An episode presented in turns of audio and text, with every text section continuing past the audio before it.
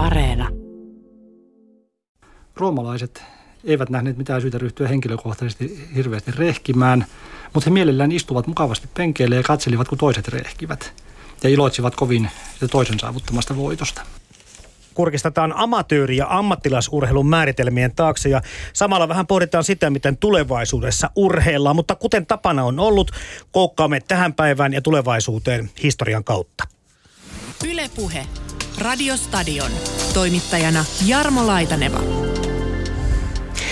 Tämän päivän vieraalla on tästä aiheesta sitten enemmän tietoa kuin laki sallii, voiko näin sanoa. Tervetuloa urheilutoimittaja Juha Kanerva Urheilulehdestä ja Iltasanomista ja Suomen olympiakomitean viestintäpäällikkö Mika Noronen. Kiitos, kiitos. Kiitoksia. Nyt on aika laajat aiheet ja tai sitten molemmat etukäteen jo vähän niin kuin kommentoida sitä, että oliko meillä tunti vai 24 tuntia aikaa. ja tota, yritetään, ettei juututa liian pitkäksi aina tämmöisiin tiettyihin aiheisiin, mutta ennen kuin tosiaan mennään siihen, mitä kaikkea mahdollisesti tapahtuu urheilun saralla tulevaisuudessa, niin napataan kiinni tästä kaikesta, miten kaikki lienee alkanut. Eli tämä urheilun alku, se katoaa sinne ihmiskehityksen evoluution historiaan. Kyllä, ja tulee tietysti niin kuin monista eri puroista. Että on tietysti tämmöinen niin leikkielementti, joka nyt pohjautuu ihmisluontoon, persoonaan, siihen, että äh, kaikessa on ehkä sille vähän kilvoiteltu ja mitattu nopeutta, taitavuutta, ketteryyttä ja niin edelleen. Ja sitten tämä toinen ääripää on ehkä tämmöinen mm, sota- ja metsästysaspekti, jossa on sitten saalistettu, jahdattu joko eläinkuntaa tai, tai jopa sitten tota, ihmis, äh, tota, hahmoja, henkilöitä ja niin edelleen. Ja kyllähän tämä niin kuin nykyinen kilpa ja huippuurheilu niin on sekoitus kaikkea tätä ja vielä paljon muutakin. Niin leikkiminen ja sotataidot ainakin.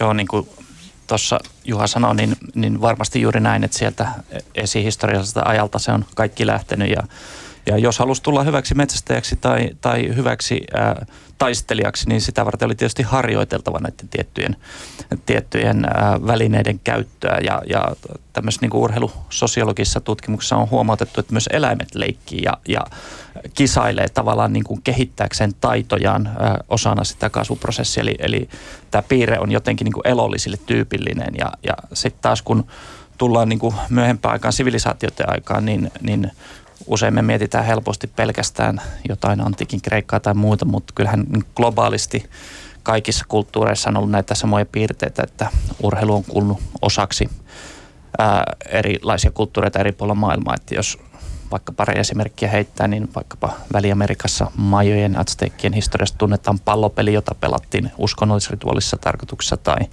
tai Japanin historian vanhimmissa kirjoituksissa mainitaan, että jumalat ratkaisi Japan, Japanin saarten omistuksen sumopaini avulla. Että, että tota, tämä urheilun kuuluminen yhteiskuntaan on kyllä erittäin, erittäin vanha. Tuohan kuulostaa myöskin siltä, että tuo vahvimman laki on ollut myöskin aika pitkään voimissa myöskin urheilun puolella.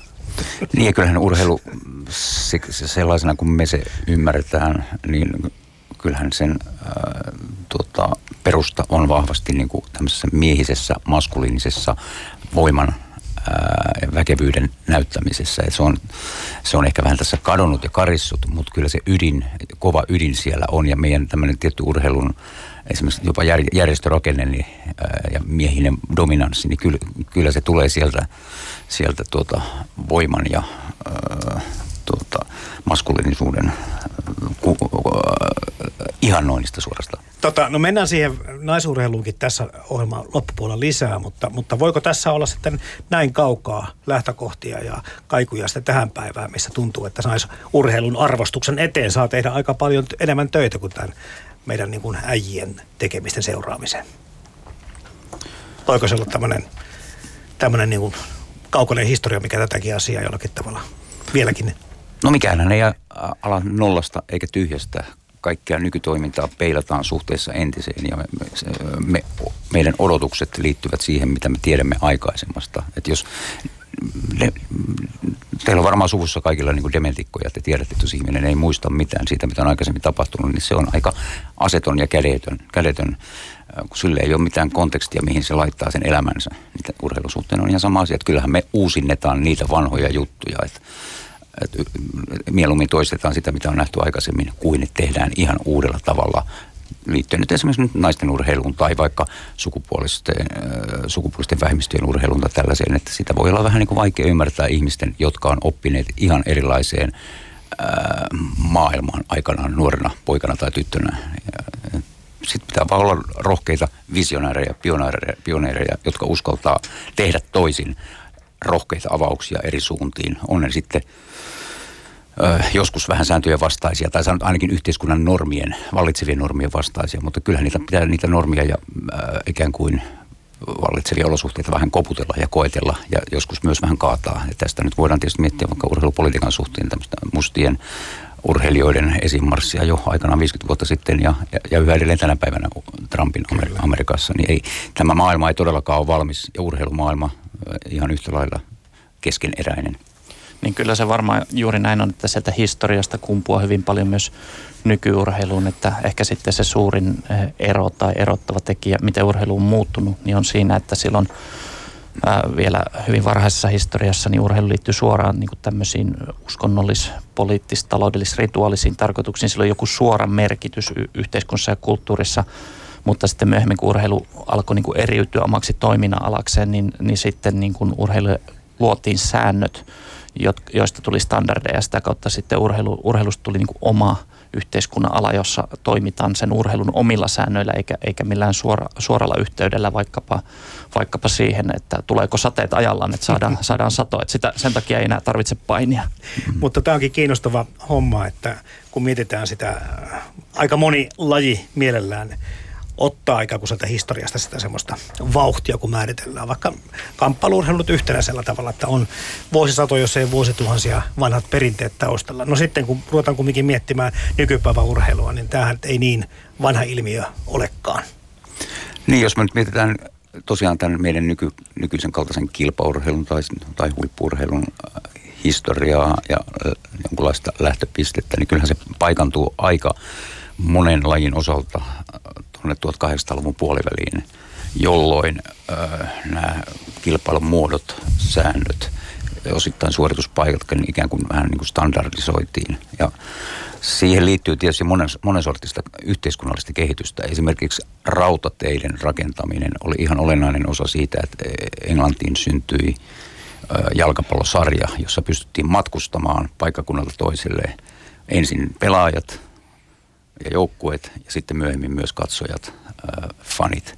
Ja samaan aikaan liittyy urheilukenttien rakentaminen. Ensimmäiset äh, varsinaiset yleisurheilukentät lanattiin äh, voimassa olemassa olevien äh, krikettikenttien päälle. Ne oli nurmiratoja ja tämäkin tapahtui siinä 1830-40-luvulla ja yleistyi sitten vähän myöhemmin.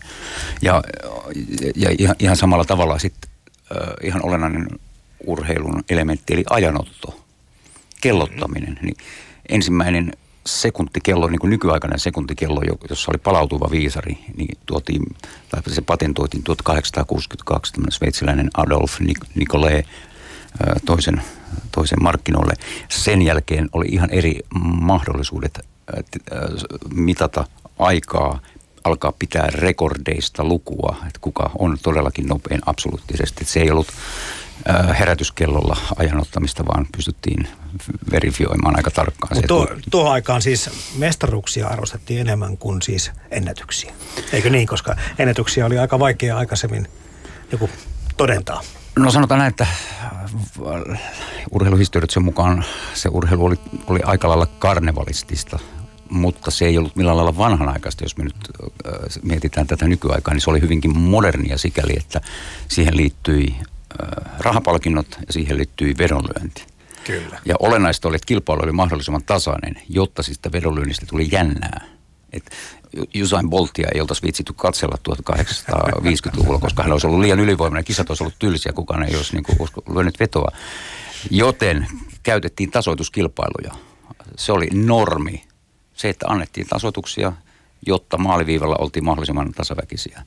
Ja sitten siihen liittyi myös äh, epäkohtia ja äh, tuota, keplottelua, eli yritettiin esittää, että ollaan paljon huonompia tai parempia kuin ollaan, jotta saadaan eri, äh, erilainen tasotus, jota voidaan äh, tuota, hyödyntää siitä vedonlyönnissä ja muuta. Että kyllä nämä, myös nämä urheilun lieveilmiöt ovat olleet läsnä hyvinkin pitkään. Että ei, ei ne ole niin kuin, uuden ajan ilmiö. Eli yhtä pitkä ja kunniakas historia myöskin tällä puolella. Kirjallisuudesta tuttu tämmöinen hahmo kuin Sherlock Holmes. Hänhän muun muassa hyppää ilman muuta kahden puolen metrin korkeudella olevasta ikkunasta sisään, kun diikseen tulee ilman näkyvää lihastoimintaa. Siis hän pystyy jopa tähän. Eli hän jatkaa tämmöistä kreikkalaista kaiken osaavan perinnettä. Hei, sanoit tuossa jo Juha Kanerva siitä, että maksettiin urheilijoille palkkaa tai palkkioita. Mitä te siitä historiassa tiedetään, hyvät herrat, siitä, että milloin, milloin niin kuin lähti tämmöinen palkitsemisen tapa muutakin kuin laakeriseppeleillä ja kenties jollakin muulla semmoisella, mikä oli ikään kuin enemmän niin kuin vaan niin kuin osoitus siitä, että mestaruuksia ja voittoja on tullut. Milloin se palkkio ja palkka alkoi näytellä semmoista roolia, että voidaan puhua siitä, että hetkinen, tästä on muutakin hyötyä. Kyllähän tässä, tässäkin mennään hyvin kauas. Eli joo, antiikin olympiakisoissa, joita siis järjestettiin monessa eri poliksessa, eli kaupunkivaltiossa, ei vaan siellä Olympian lehdossa, joka nyt on tämä kuuluisin ja säilynein ja arvovaltaisin, arvokkain. Niitä oli paljon pienempiäkin tapahtumia. Näissä olympiakisoissa menestyneitä urheilijoita, miehiä, palkittiin äh, esimerkiksi loppuelämän kestävällä eläkkeellä. Eli heidän etunsa oli jopa paremmat kuin nykyisillä kansanedustajilla Suomessa, joiden eläkeetuja tässä juuri leikataan. Ja, ja heitä saatettiin pa- äh, tavarapalkinnolla viiniä ja vi- oliviöljyä riitti, riitti kymmeniksi vuosiksi. Et kyllä se oli, he olivat sama, samanlaisia sankareita kuin tämän, tämän, tämän hetken NBA-tähdet tai mestareiden liikan vo, vo, voittajat. Et kyllä, kyllä tämä niin on hyvin, hyvin samanlaista tämä tiettyjen superihmisten palvominen ja palkitseminen. Et, et, ja, ja samoin 1800-luvulla, että tässä ehkä päästään sitten myöhemmin siihen, että miten syntyi amatörismi. Kyllä. Et se, on se, se on se poikkeus, tämä ammattilaisuus tai urheilusta, hyvistä suorituksista palkitseminen on, on normi ja paljon vanhempi ilmiö kuin amatörismi, joka oli sitten tämän tietyn periodin öö, credo ja uskon, uskon asia ikään kuin. Juuri näin, että, että tuo on hyvä pointti, koska niin kuin jo alusta asti urheilu on ollut tällaista niin kuin näytöstyyppistä, sillä on ollut viihdearvoa, siitä on saatu korvausta, että, että jo varhaisissa niin kuin kuningaskunnissa tunnetaan akrobaatteja, voimailijoita, jotka on ollut, ollut tavallaan niin kuin hovinarin roolissa ja viihdyttäjiä. Ja ja ehkä ne ensimmäiset ammattilaiset on ollut tämmöisiä perinteisiä voimamiehiä, jotka on esitellyt rahaa vastaan taitoja. Ja ja esimerkiksi jo mainittu sumopani Japanissa, niin jo 1500-luvulla oli ammattipainijoiden ryhmiä, jotka rituaalissa tarkoituksessa esiintyi. Ja sitten taas jos puhutaan tästä yhteiskunnallisesta, äh, niin kuin muusta yhteiskunnasta erotetusta urheiluammattilaisliikoista, niin ne alkoi sitten syntyä silloin 1800-luvulla, niin kuin Juha tuossa sanoi, niin brittifutiksessa ja ja Yhdysvalloissa baseball, baseballissa ensimmäinen ammattilaissarja 1871 ja niin edelleen. Niin nämä lajit, kun tässä mennään, niin eli ne, mitä antiikin olympialaisissakin aikana on sitten ollut, ollut näitä kamppailujuttuja ja sitten kai tätä valjakkoajelua ja sumapainista puhuttuessa, niin nämäkö on niitä ensimmäisiä lajeja, kun puhutaan siitä, että alkoi homma ammattimaistua ja alettiin maksaa palkkaa, palkkioita tai eläkkeitä.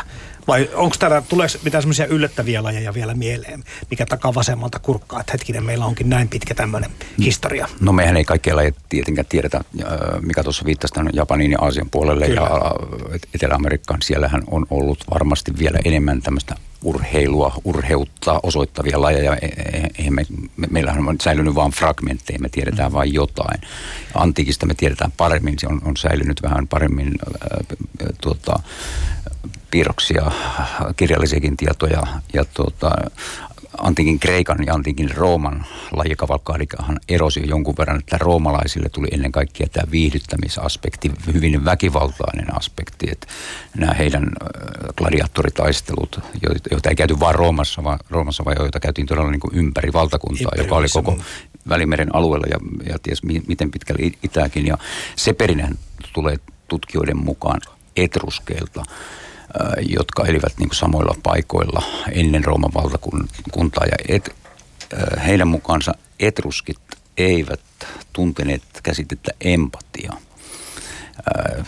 He eivät tunteneet sääliä muita ihmistovereita kohtaan. Tärkeintä oli oman perheen ja suvun suojeleminen, elojääminen ja vallan ja rahan kerääminen. Ja sen takia tämmöinen niin väkivaltainen käytös ja jopa niin kuin nautiskelu tai se niin kuin raaka toiminta oli, se oli niin kuin luontevaa ja ihan niin kuin normaalia. Ja mä monesti miettinyt, kun mä katson jääkiekon SM-liigassa verisiä tappeluita ja niitä ihmisiä, jotka siellä lasipleksin takana raivopäissä niin vaatii, vaatii verta. Se on meidän kolosseum ja tulee mieleen, että onko me palattu tähän aikaan, jolloin empatia, kyky empatiaan on kadonnut.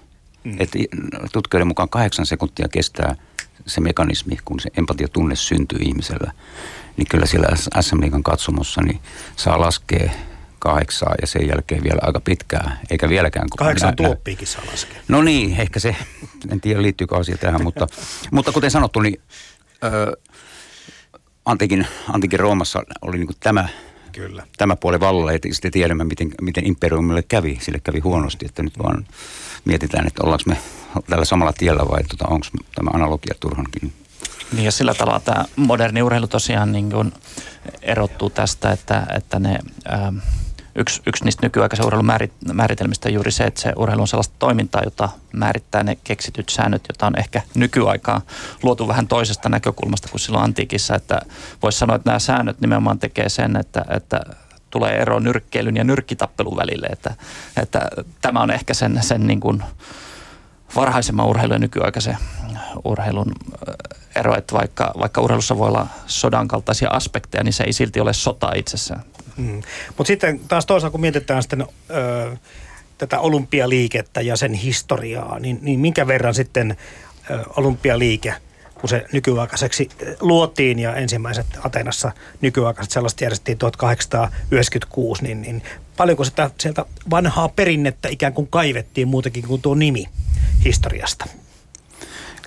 Tässä ihan ensin täytyy korjata tämä näköharha, että olisi joku tämmöinen niin totaalinen katkos viimeisten antiikin olympiakisojen ja sitten ensimmäisten modernien välillä, koska siinä välillä 1500-luvulla, 1600-luvulla siitä eteenpäinkin järjestettiin tämmöisiä olympiakisatyyppisiä tapahtumia monessa eri maassa, Britanniassa, Saksassa, Ruotsissakin – Esimerkiksi Helsingin äh, kaupungissa järjestettiin olympiakisoja äh, usealla vuosikymmenellä 1800-luvulla äh, paikallisen jalkapallojoukkueen kotistadion edelleenkin nimeltä Olympia näiden kisojen perusteella ja muuta.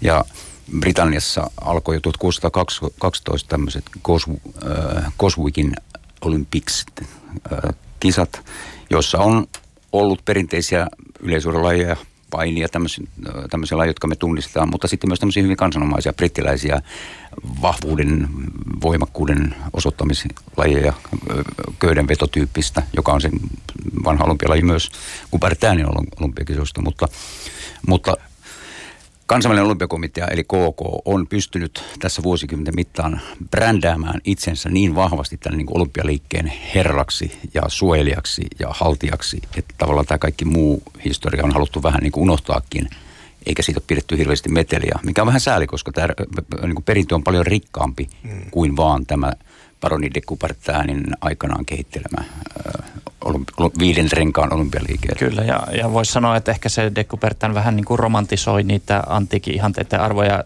Eikä ihan vähänkään. Niin, ja rakensi niistä sellaiset, että ne palveli sitä, sitä tarkoitusta, että niin kuin Juha sanoit, niin antiikin ihailu alkoi Euroopassa kasvaa 1600-luvulla Kyllä. sitä eteenpäin. Ja tämä olympialaisten ihailu kuului siihen samaan. Ja, ja tota, nämä antiikin olympialaiset oli monella tapaa tämmöinen niin kuin myös uskonnollispoliittinen rituaali ja hyvin tämmöinen eksklusiivinen tapahtuma, että kuka sinne sai osallistua, ei se ollut ollenkaan tasa-arvoista, se oli myös väkivaltaista jollain, jollain tavalla verrattuna nykypäivään. Ja ja ehkä sieltä on niin kuin nykypäivän sitten jokunen vähän samankaltainen laji kyllä selviytynyt, mutta, mutta ehkä tässä arvomaailman puolella niin, niin niitä arvoja vähän romantisoitiin ja sitten rakennettiin niin kuin olympismin arvoja ja sanottiin, että ne rakentuu antiikin ihanteille, vaikka se ei ihan, ihan paikkansa pitänytkään.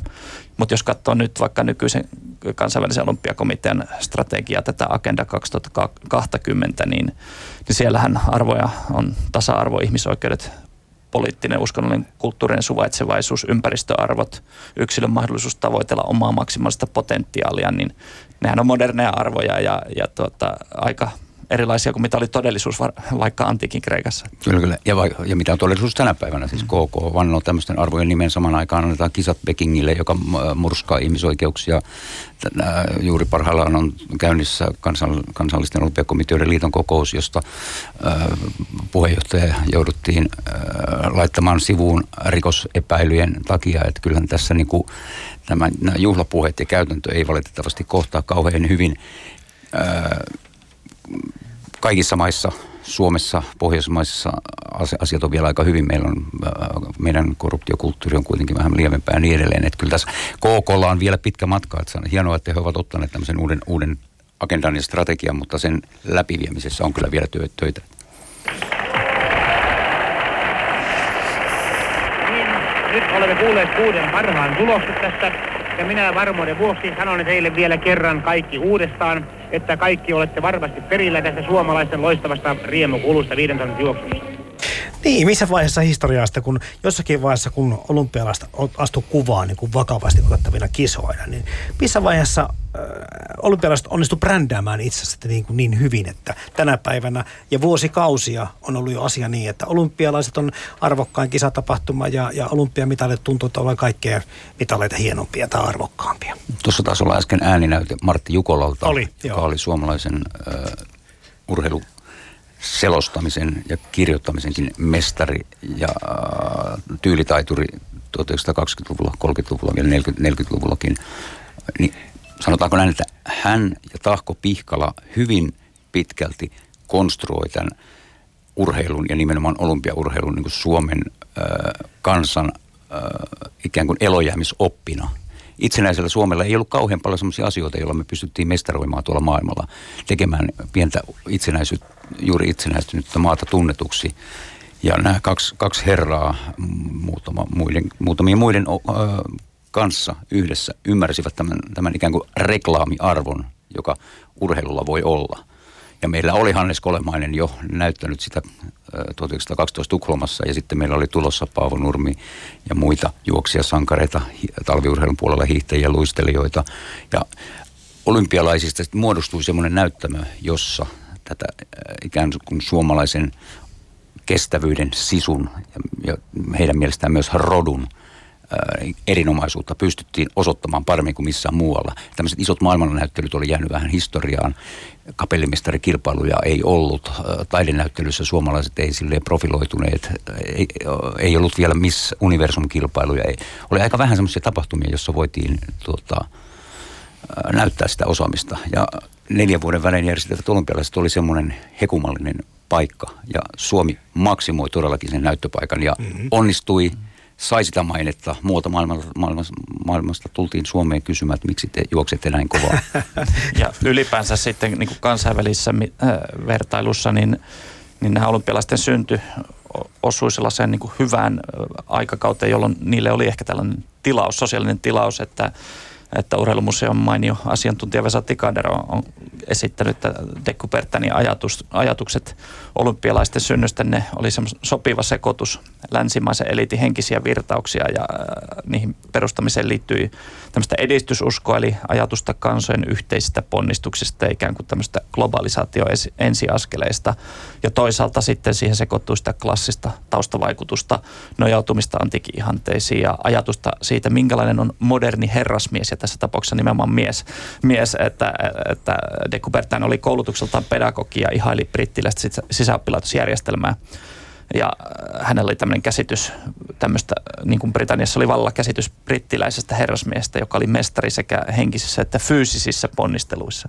Mutta hyvin tämä lyötiin läpi niin kuin maailmalla kokonaisuudessa. Tämä brändääminen on onnistunut kyllä ihan uskomattoman hienosti, kun vertaa mihin tahansa muuhun niin kuin elämän osa-alueisiin tai se, se ei tapahtunut kertaheitolla, se, se vei jonkun verran aikaa, mutta mielenkiintoista on tietysti sikäli, että, että se onnistui vaikka siihen ajanjaksoon sattui tämmöisiä äh, tietynlaisia katkoksia, kuten Berliinin olympiakisat, jotka jakoi, koska se, niistä tuli Adolf Hitlerin poliittisen propagandan näyttämö, mutta siitä huolimatta tämä liike ikään kuin kesti, kesti sen, se liike kesti myös kaksi äh, maailmanpaloa, ensimmäisen ja toisen maailman, maailmansodan, että tuota, to, toki siinä tuli sitten, äh, suljettiin tiettyjä maita pois, äh, hävinneitä, hävinneitä maita, mutta se liike eli ja kesti, mikä on, on, on, on omalla tavalla hä- hämmentävää. Että tuota, ja sitten tämä varsinainen todellakin brändäys on tietysti tapahtunut ö,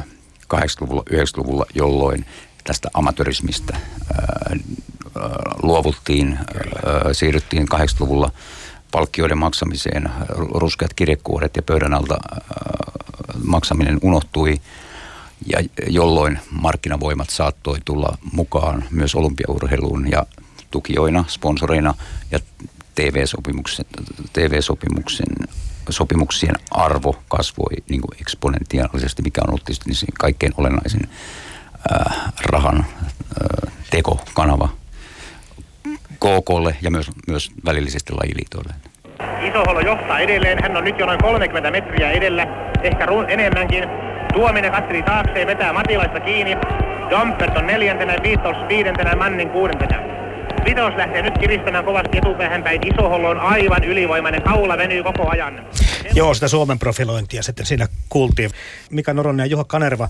Tämä on kiinnostava miettiä sitä, että olympialaiset on kuitenkin siis edelleenkin, kun mietitään maailman suurimpia urheilutapahtumia, arvostusta, TV-oikeuksia, levitystä ja kuinka paljon ihmistä sitä seuraa. Aivan, aivan mieletön, mieletön niin kuin kilpailu ja, ja miten, miten suosittua se voi olla.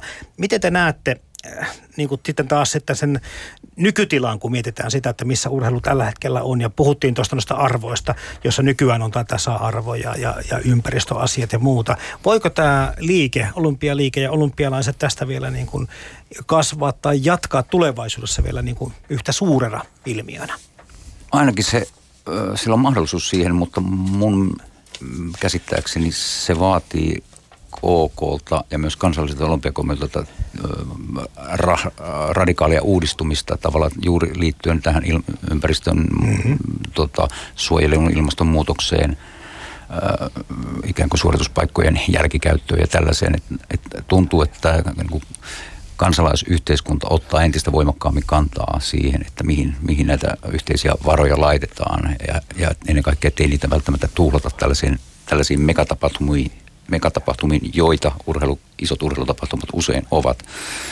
Ja KK on, on todellakin niin kuin tarttunut tähän ongelmaan, ottanut, ottanut ikään kuin uuden linjan, mutta sen toimeenpano näyttää käynnistyvän aika hitaasti ja tuntuu, että niin kuin länsimaiset demokratiat, demokratiat, niin kuin me nyt sen ymmärrämme, niin eivät vielä ole ihan, ihan niin kuin uskoneet täysillä siihen, että tämä KK toimii ikään kuin kuten se saarnaa. Eli sen takia on nähty tässä ihan viime aikoina näitä kansanäänestyksiä Norjassa, Ruotsissa, Kanadassa, Sveitsissä, Itävallassa, jossa kansalaiset päättää, että me ei haluta hakea noita talvi, talviolympiakisoja, koska niiden ikään kuin kulurakenne tuntuu niin epävarmalta ja me saatamme kansalaiset, saatamme joutua lopulta maksumiehiksi, mm-hmm. kuten niin monesti aikaisemminkin.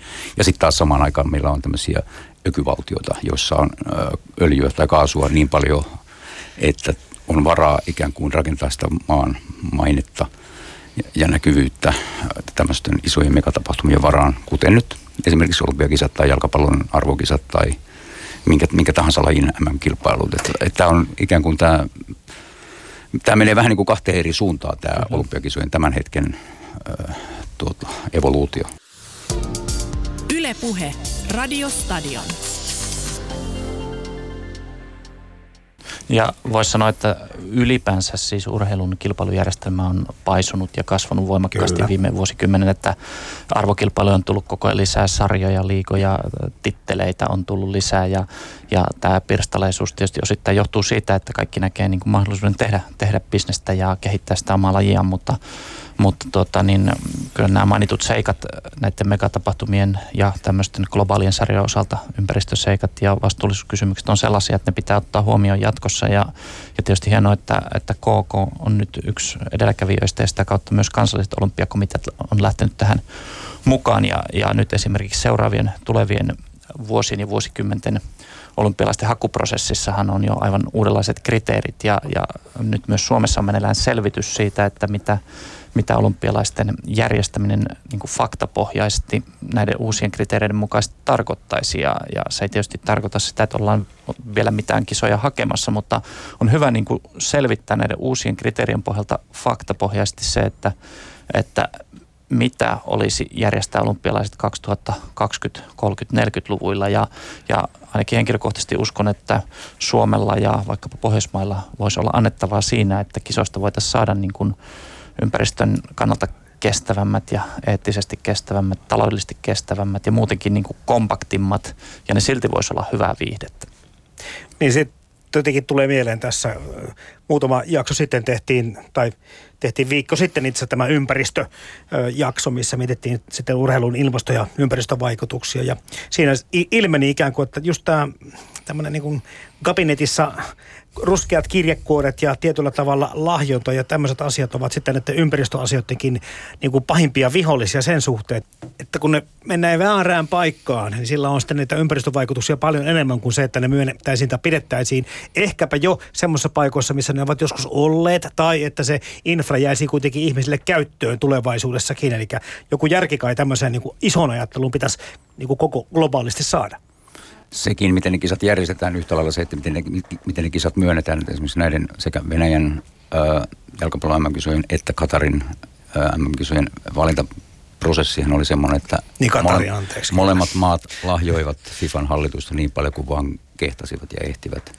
Ja puolet siitä FIFAn hallituksesta on tällä hetkellä joko syytteessä tai linnassa.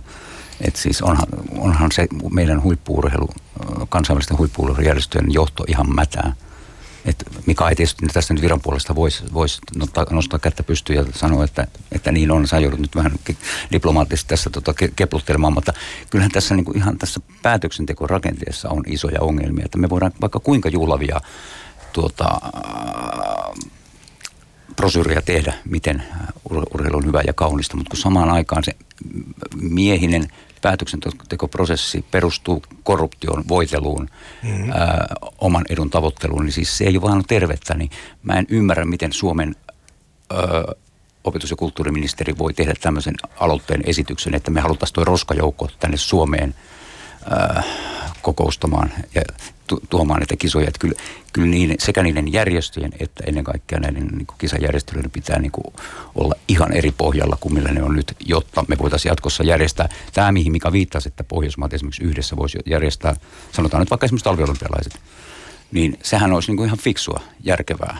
Mutta me ollaan vielä aika kaukana siitä, koska tämä vallitseva kulttuuri on vielä hyvin erilainen ja tämä KK-agenda ei ole vielä sillä lailla mutta toi, dy, dy, dynaaminen, että sen, sen mukaan voitaisiin alkaa elämään. Mutta tämä, just tämä niin tietoisuus näistä asioista kasvaa myöskin semmoista vauhtia ja tämä niin kansalaisten halu ja tahto vaikuttaa näihin asioihin, niin tämä saattaa ehkä nitkauttaa asioita eteenpäin niin kuin nopeastikin. Että ei tarvitse välttämättä puhua 20 vuoden päähän menevistä asioista. Niin, vaikka, vaikka tietenkin Suomi ja muutkin Pohjoismaat on ehkä poliittiselta painoarvoltaan pieniä toimijoita äh, niin kuin maailmalla ja urheilussa, mutta kuitenkin meillä on niin kuin vahva perinne siinä, että me ollaan oltu alusta asti kyllä. mukana kansainvälisissä urheilujärjestöissä niiden toiminnassa ja, ja kyllä niin kuin meidän ääntä kuullaan ja arvostetaan ja, ja tämä suomalainen niin kuin osaaminen nimenomaan tällä niin kuin tämmöisen kestävän, eh, kestävän kehityksen sektorilla ja, ja eh, ja myös yleensäkin yhteiskunnan niin kuin läpinäkyvissä toiminnoissa ja, ja tällaisissa asioissa, niin on sitä, mitä me voidaan sitä osaamista tarjota, myös tämmöistä teknologiaosaamista, että, että tuota, niin se on se, mitä me voimme tehdä ja varmaan sitä aika voimakkaasti omalla, omalla toimialalla edistetään ja pyritään saamaan urheilua sellaiseksi, että se, se myös selviytyy sitten tulevaisuudessa vahvana. Ja, Mika, ja viimeksi kun tätä suomalaisten arvostusta mitattiin, niin meidän ANOK-ehdokas Roger Talermo jäi Euroopan mandaattiäänestyksessä ylivoimaisesti viimeiseksi alhaisemmalla äänimäärällä, että jälleen kerran käytäntö näyttää olevan jotain ihan muuta kuin se, että Mikko Salonen, meidän pääsihteerimme, mutta meillä on sadan vuoden olympiatraditio. Meillä on 52 Afrikan maata. Ne paskat välittää mistään suomalaista olympiatraditiosta. Ne äänestää juuri sitä, joka antaa niille isomman kirjekuoren laajuuksia. Ei me voida kaunistella tätä KK herrakööriä. Onneksi siellä on nykyään naisia aika paljon. KK tasa-arvotyö on ollut hyvää, mutta siis kyllä meidän pitää nostaa kissa pöydälle ihan ihan kunnolla ennen kuin, ennen kuin me voidaan niin kuin sitä arvomaailmaa ää, rohkeasti tuota, tuo, tuoda esiin. Että siis, Mutta kiinnostavaa on tämä, että me ollaan kuitenkin tämmöinen rauhanturvan turvaamisen suurvalta ja meidät tunnetaan aika sanansa pitävänä kansana ja niin poispäin, niin jotenkin tekisi mieli ajatella, että jos tämä asia nyt paranee tästä niin kuin nopealla aikataululla, niin meidän painoarvo kyllä kansainvälisesti kasvaa, koska meidät nimenomaan tunnetaan, muutkin Pohjoismaat toki, tämmöisenä niin kuin porukkana, kenen kanssa asiat sovitut asiat pitävät. Mun kummipoika tuli just Libanonista tuota, viimeisten suomalaisten rauhaturvaajien joukkojen mukana kuukausi sitten tai muutama viikko sitten takaisin Suomeen. Heidän projektinsa on siellä nyt ohi vuosikymmenten. He voisivat lähteä nyt turvaamaan rauhaa tuota Losannen KK Ja ilman muuta, ilman muuta asia on tietenkin niin, että, että meidän on tehtävä tällä sektorilla Kyllä. kaikki, mitä me pystytään. Ja kyllä mä silti uskon siihen, että suomalaiset on tunnettuja siitä, että pyrkii toimimaan näin ja pyrkii edistämään näitä asioita. Että se on sitten se, että mikä on Suomen painoarvo lopulta, niin se ratkaistaan niissä äänestyksissä ja, ja sitä painoarvoa me tietysti pyritään koko ajan lisäämään.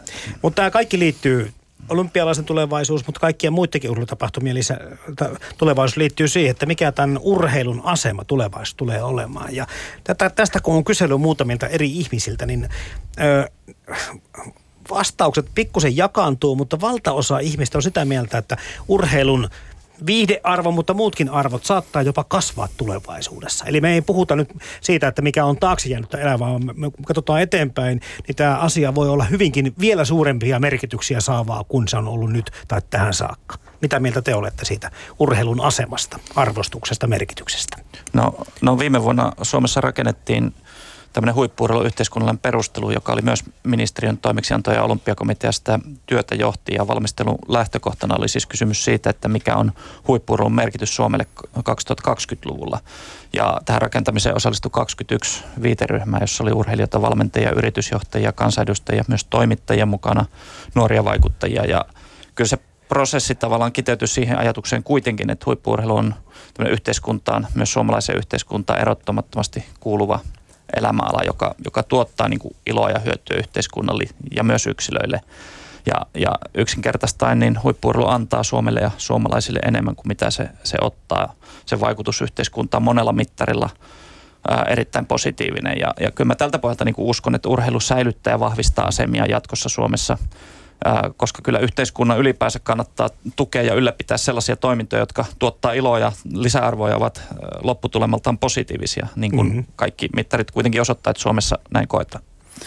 Huippurheilu varmasti säilyy elinvoiman voimaisenakin, mutta se myös muuttuu. Tämä digitaalinen murros muuttaa sitä sekä niin kuin sen tekemistä, suorittamista että seuraamista, joka muuttuu entistä niin kuin reaaliaikaisemmaksi, ehkä vuorovaikutteisemmaksi ja niin edelleen. Mutta eniten mä olisin ehkä sitten huolissani tästä ihan yhteiskunnallisesta kehityksestä liittyen taloudelliseen eriarvoisuuteen ja mahdollisuuksiin valita laji, harrastaa urheilua niin laajallisesti monipuolisesti. Et, et, et, et jos meidän niin kuin tuloerot lähtevät tästä vielä kasvuun ja ehkä myös koulutuserot, niin meillä on kyllä tämmöinen vakavarainen keski- ja yläluokkaisten porukka, joka harrastaa juuri sitä, mitä haluaa ja tietää, mitä on terveellinen ravinto ja hyvä yöuni ja niin edelleen. Mutta sitten meillä on semmoinen joukko, iso joukko porukkaa, joka ei välttämättä pääse mukaan tähän ikään kuin organisoituun liikuntaan ja ha- harrastamiseen samalla tapaa kuin mihin me nyt on totuttu meidän, meidän elin, elinaikana.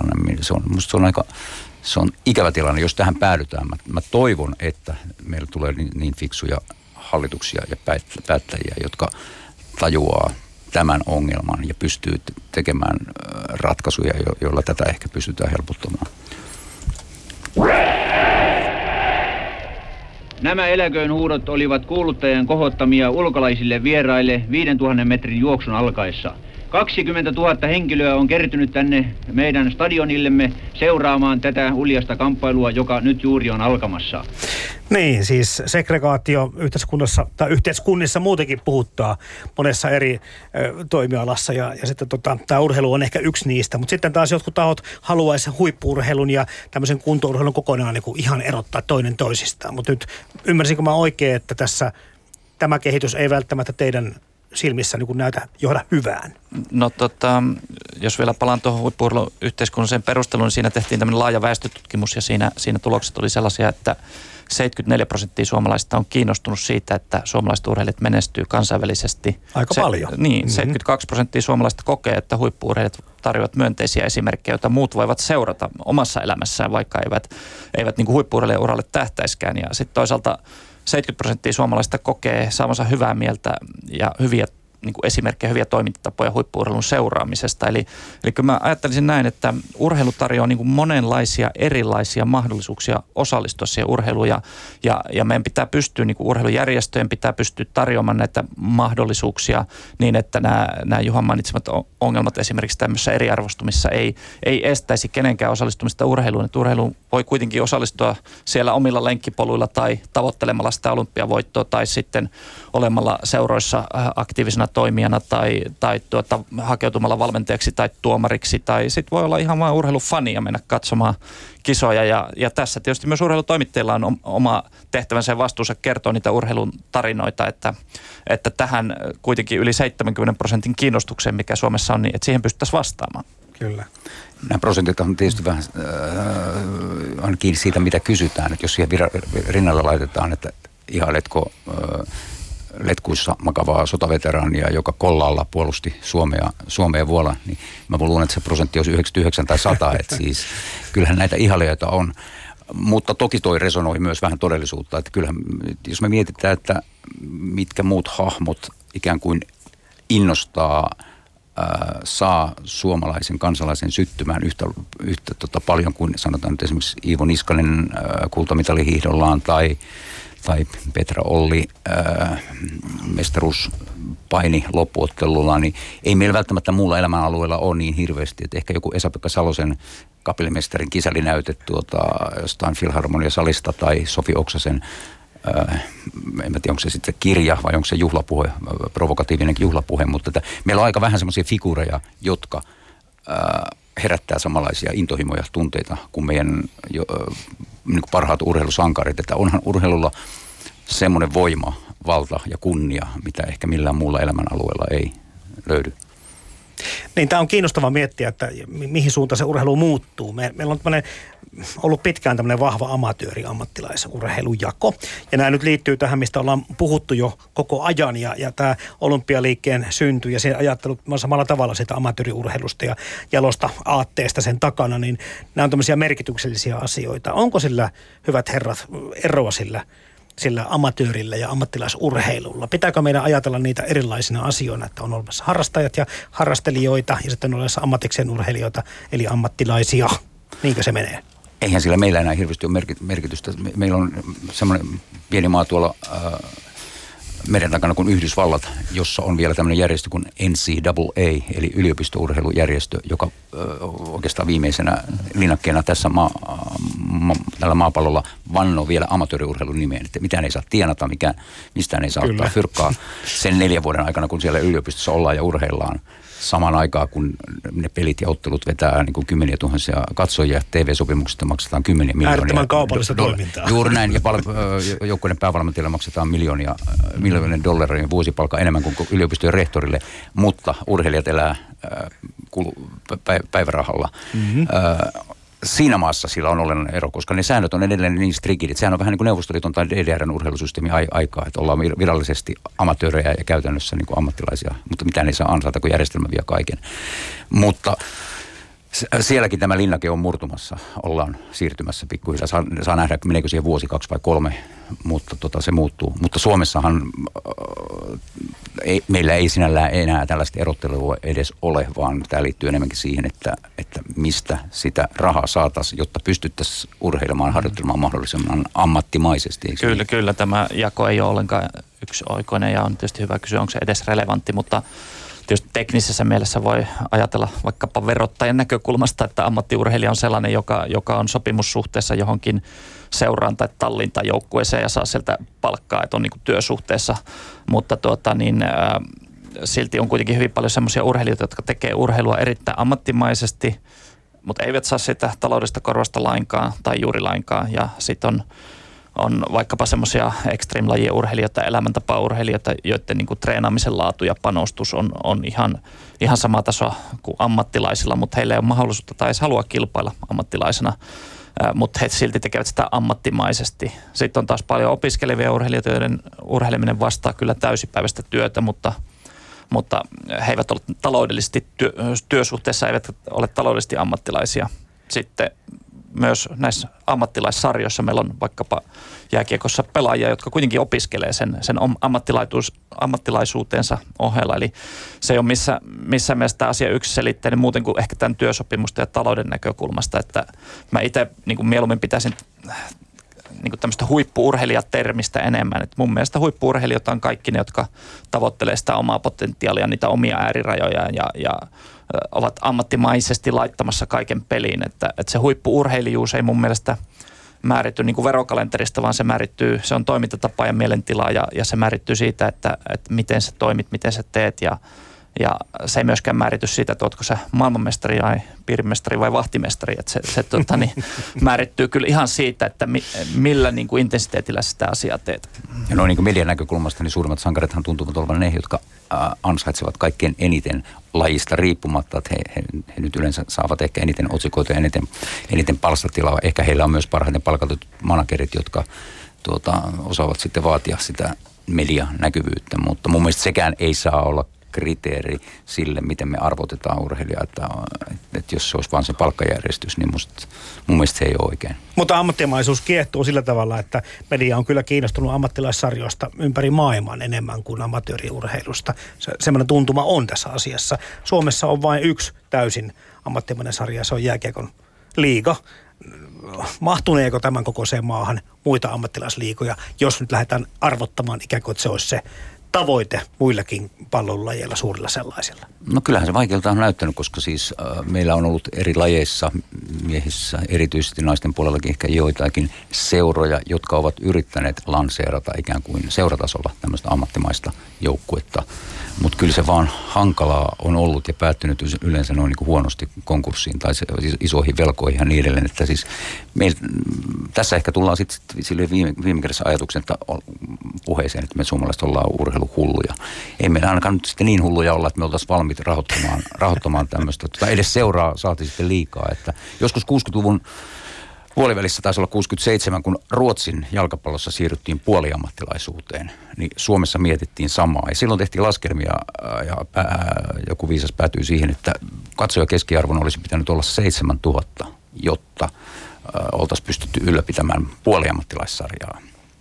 Sitten voidaan miettiä sitä, että mitä täysammattilaisuus vaatinut. Se olisi varmaan vaatinut sitten 14 000 katsojaa tai ainakin yli 10 000 katsojaa joka seuran katsoja keskiarvoksi. Okei, aika oli toinen ja silloin ei ollut TV-tuloja ja niin edelleen, mutta tuota, kyllähän se kyllä se tarkoittaa sitä, että, että ne katsojamäärät pitäisi saada sinne, vähintään nyt sinne ehkä SM-liigan tasolle, tai ainakin lähelle sitä, jotta semmoinen vakavarainen, vakavarainen toki jossain esimerkiksi koripallossa jo, jo, pelaajien määrä on pienempi, että kyllä, vähän pienemmällä budjetilla pärjätään, mutta, mutta ei se nyt ole kyllä ihan lähivuosina mun mielestä realismia. Mahdollista mutta se, toki. Mutta. Mutta, mutta tuntuu semmoinen kaipuu olevan. Kun puhutaan liiton edustajien kanssa, lajiedustajien kanssa, urheilijoiden kanssa, niin tämmöinen ammattilaisuus ja ammattimaisuus ja toimeentulo siitä on se mut, korkein mut, tavoite. Mutta kuka sen lysti maksaa? Me, meillähän on, toki meillä on kaupungin orkestereita ja meillä on kaupungin teattereita ja vastaavia ja urheiluihmiset aina silloin tällöin sanoo, että miksi äh, äh, tota, tämä meidän koripalloseura ei voisi olla yhtä lailla kaupungin mm-hmm. koripalloseura, jossa on kymmenen äh, kuukausipalkkaista työntekijää. Kyllä.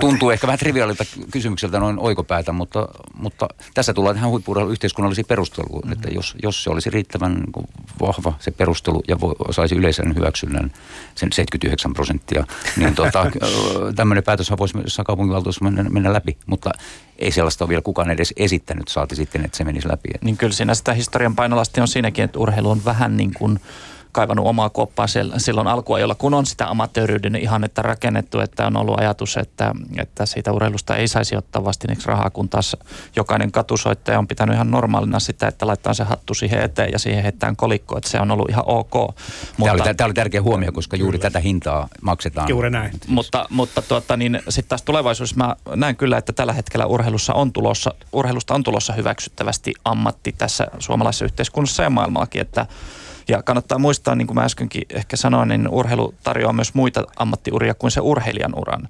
Ja, ja esimerkiksi meillä Olympiakomitean urheiluakatemian ohjelman ja suomalaisten urheiluakatemioiden niin tehtävänä edistää tätä urheilijoiden kaksoisuraa. Eli, eli tämän kilpaurheiluuran lisäksi rakennetaan toista uraa, joko urheilun parissa tai muilla elämänaloilla. Ja, ja, ja vaihtahan ihmiset ylipäänsä ammattia muutoinkin uransa aikana urheilijoillekin tämä on mahdollista, mutta mä korostasin sitä, että, että tuota sen kilpaurheiluuran lisäksi olisi tärkeää se, että, että ymmärrettäisiin, että urheilu voi tarjota elämänmittaisen ammatin ja tulonlähteen myös muissa rooleissa, että sen takia kai minä ja Juhakin ollaan täällä, että urheilu on meitä, meitä elättänyt, vaikka meistä ei sitten tosiaan sitä piirimestaria kummempaa tainnut tullakaan, mutta että silti se, että me olemme urheilijat ja olleet urheilussa mukana, niin se on antanut meille elämänmittaisen niin kuin intohimon, se on antanut meille ammatin ja, ja tämä on just se urheilun hienous, että, että tuota, niin urheilu voi tarjota moni, monipuolisen ammattiuran ja mä uskon, että se, sitä niin kuin hyväksytään nykyään enemmän enemmän.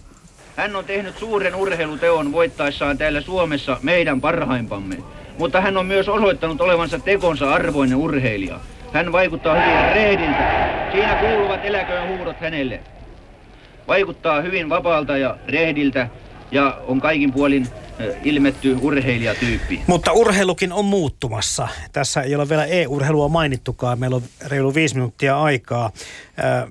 lajit kokevat evoluutioita, sarjat muuttuvat, ihmisten arvotukset, arvostukset saattavat muuttua. Ehkä se kasvussa onkin, kuten tuossa puhuttiin, mutta se, että tässä ei tietenkään vielä ole nähty sitä, että mitä kaikkea tulemaan pitää. Me ollaan puhuttu myöskin vähän rahasta siitä, että kuka ammattilaisuuden maksaa. No, kun mennään katsomaan e-urheilijoita, joka parhaiten Suomessa urheilijoista, jos se kerran lasketaan urheiluksi, tienaa, niin jostakinhan sitä rahaa sinne urheiluunkin tulee tänne e-urheilun puolelle. Ja silloin se ei olekaan tätä rahaa, mistä me ollaan puhuttu, vaan se on jotakin muuta rahaa. Kyllä, kyllähän urheilua lähtevät tukemaan, rahoittamaan, sponsoroimaan semmoiset tahot, jotka uskovat saavansa sieltä vastinetta. Ja jos nyt mietitään tätä videopelaamista mm. tai kilpapelaamista, mitä termiä siitä nyt sitten käytetään. E-urheiluhan on aika moninainen. Siellä on tämmöistä tanssi, tanssi, tota, tanssimista ja muuta, muuta niin kuin, joka on sitten myös jossain määrin fyysistäkin ja, ja niin edelleen. Mutta tuota, äh, jos harrastajamäärät on isot, potentiaalinen ikään kuin liikevoitto äh, sen kasvattamisessa on vielä, niin kuin, vielä suurempi, niin onhan siinä yrityksillä niin kuin iso äh, tuota, kiinnostus lähteä tukemaan, äh, valtaamaan ikään kuin markkinoita, jotka on vielä, vielä jossain määrin ehkä vähän neitseelliset. Ja sitten se, että missä määrin tota, he, he haluavat tai pyrkivät niin kuin, ikään kuin tänne urheilun saralle, niin sitten mä, mä, en ole, mä, mä en ole ihan ymmärtänyt sitä, että miksi heidän täytyy profiloitua nimenomaan urheiluun. Okei, Mika Norren saat kertoa, mitä olympiakomiteassa ajatellaan e-urheilusta. No me tietysti ollaan hyvässä keskusteluyhteydessä suomalaisten EU-urheilijoiden kanssa ja arvostetaan sitä työtä, mitä he tekevät ja he, he pärjää hyvin maailmalla. Ja meidän toiminnassa taas sitten tavallaan lähtökohta on se, että, että e-urheilu pitäisi olla kansainvälisen olympiakomitean tunnustama laji, jos ei nyt olympialaji, niin ainakin tunnustama laji ja sen lisäksi sitten, sitten e-urheiluliiton tulisi olla niin kuin kansainvälisesti KK tämmöinen jäsenliitto ja sen lisäksi Suomessa Suomen olympiakomitean ää, jäsen ennen kuin me voitaisiin ottaa esimerkiksi EU-urheilun mukaan meidän tukipäätöskeskustelun tai tukiohjelmiin. Ja, ja se siis edellyttää se, että kansainvälisellä tasolla KK ja kansainvälinen EU-urheiluliitto pääsee sellaiseen yhteisymmärrykseen, että KK tunnist, no, tunnustaa EU-urheilun tunnustetuksi urheilulajiksi, jonka jälkeen me voimme ottaa, ottaa tuota, tänne EU-urheiluliiton Suomessa meidän varsinaiseksi jäseneksi. Nythän se on meidän kumppanuusjäsen ja me tehdään tätä yhteistyötä, mutta, mutta tältä osin niin tämä kansainvälinen toiminta rajoittaa meidän mahdollisuuksia tässä asiassa. Ja ymmärtääkseni niin tämmöisten eettisten ja moraalisten aspektien kannalta tässä on tiettyjä ongelmia, koska tämä iso osa tästä pelaamiskulttuurista on äärimmäisen väkivaltaista, seksististä, öö, joka ei välttämättä sovi siihen arvomaailmaan, mikä on vallalla olympiakomiteassa ja muissakaan. Mutta se on katsomaton kortti vielä, koska tota, tässä voi käydä niin, että muutkin lajit jollakin tavalla tähän niin kuin yhdistyvät. Eli Joo, tätä, on, mm. tätä keskustelua on nimenomaan käyty ja KK on antanut näitä tällaisia kannanottoja juuri näistä taistelupeleistä, mutta niin kuin Juha itsekin tuossa sanoit, niin niin hyvä muistaa, että siellä peleissä on paljon myös tällaisia niin urheilupelejä ja muun tyyppisiä pelejä. Ajosimulaattori, niin, ja, ja tämä on mm. hyvä kysymys tietenkin, että voisiko jonain päivänä tällaiset lajit, niin kuin vaikka kilpa-autoilu, niin suorittaa vain tuulitunneleissa ja simulaattoreissa ja sitten verkon kautta yhdistää ne ja TV-lähetys voisi silti näyttää samalta kuin nykyinen Monaco F1-osakilpailu, että varmaan teknologia sen mahdollistaa tai vaikkapa taitoluistelun kaltainen laji, jossa yksi kerrallaan äh, tuota, esiinnytään, niin voisiko se tapahtua, että jokainen siellä omassa hallissaan esiintyy, että jos tullaan tähän kysymykseen, että, että vaikkapa lentomatkailu loppuu kokonaan jossain vaiheessa, että, että kyllä teknologia mahdollistaa monenlaisia asioita, mutta, mutta tuota, niin se ei vielä tällä hetkellä ole voimakkaasti siihen suuntaan menossa, mutta uskon, että mitä globaalisti tapahtuu, niin kyllä Suomen on mentävä siinä sitten perässä. Tämä on muuten mietittänyt nyt, kun presidentti Sauli Niinistö kutsui tämän ainakin yhden e- e-urheilijan linnan juhliin. Mä oon miettinyt, että onko siellä sitten joku huone, joka on tämmöinen niin videopelihuone, eli jos niin kuin Urho Kekkosella oli aikanaan omat lastenkutsunsa, onko tämä nyt sitten niin kuin Niinistön versio tästä lasten, lastenkutsuista, että järjestetään tämmöinen tuota, peli, peli, peli, peli, ja leikkihuone sinne. Presidenttikin tuota. niin kuin osoitti olevansa ajan hermolla, että se arvostus ja, ja merkitys kasvaa koko ajan ja kyllä ne niin kuin tässä... Tämmöiset symbolit, niin, symboliset elethän kyllä. sitä statusta kohottavat. Kyllä, kyllä. Ja tässä kun puhutaan siitä, että tämäkin kaveri, joka miljoonan voitti tässä kisassaan, niin sitten kyllä joku saattaisi niinku puhua jo ammattilaisuudesta siinä kohti, vaikka hän opiskelija olisikin ja muuta. Eli tässä tämän yksityisen rahan niinku mukaan tuleminen ja tämmöiset erilaiset pelipalkkiot näissä kisoissa, niin se on kyllä myös semmoinen asia, mitä ehkä... Onko pokerin pelaajat, jotka ansaitsevat niin, miljoonia, onko, niin. ovatko he mutta ainakin urheilijoita tai ammattilaisia? Niin, niin, ammattilaisia, mutta eivät välttämättä urheilijoita. Kiitoksia urheilutoimittaja Juha Kanerva ja Suomen olympiakomitean viestintäpäällikkö Mika Noronen. Ylepuhe Radiostadion. Toimittajana Jarmo Laitaneva.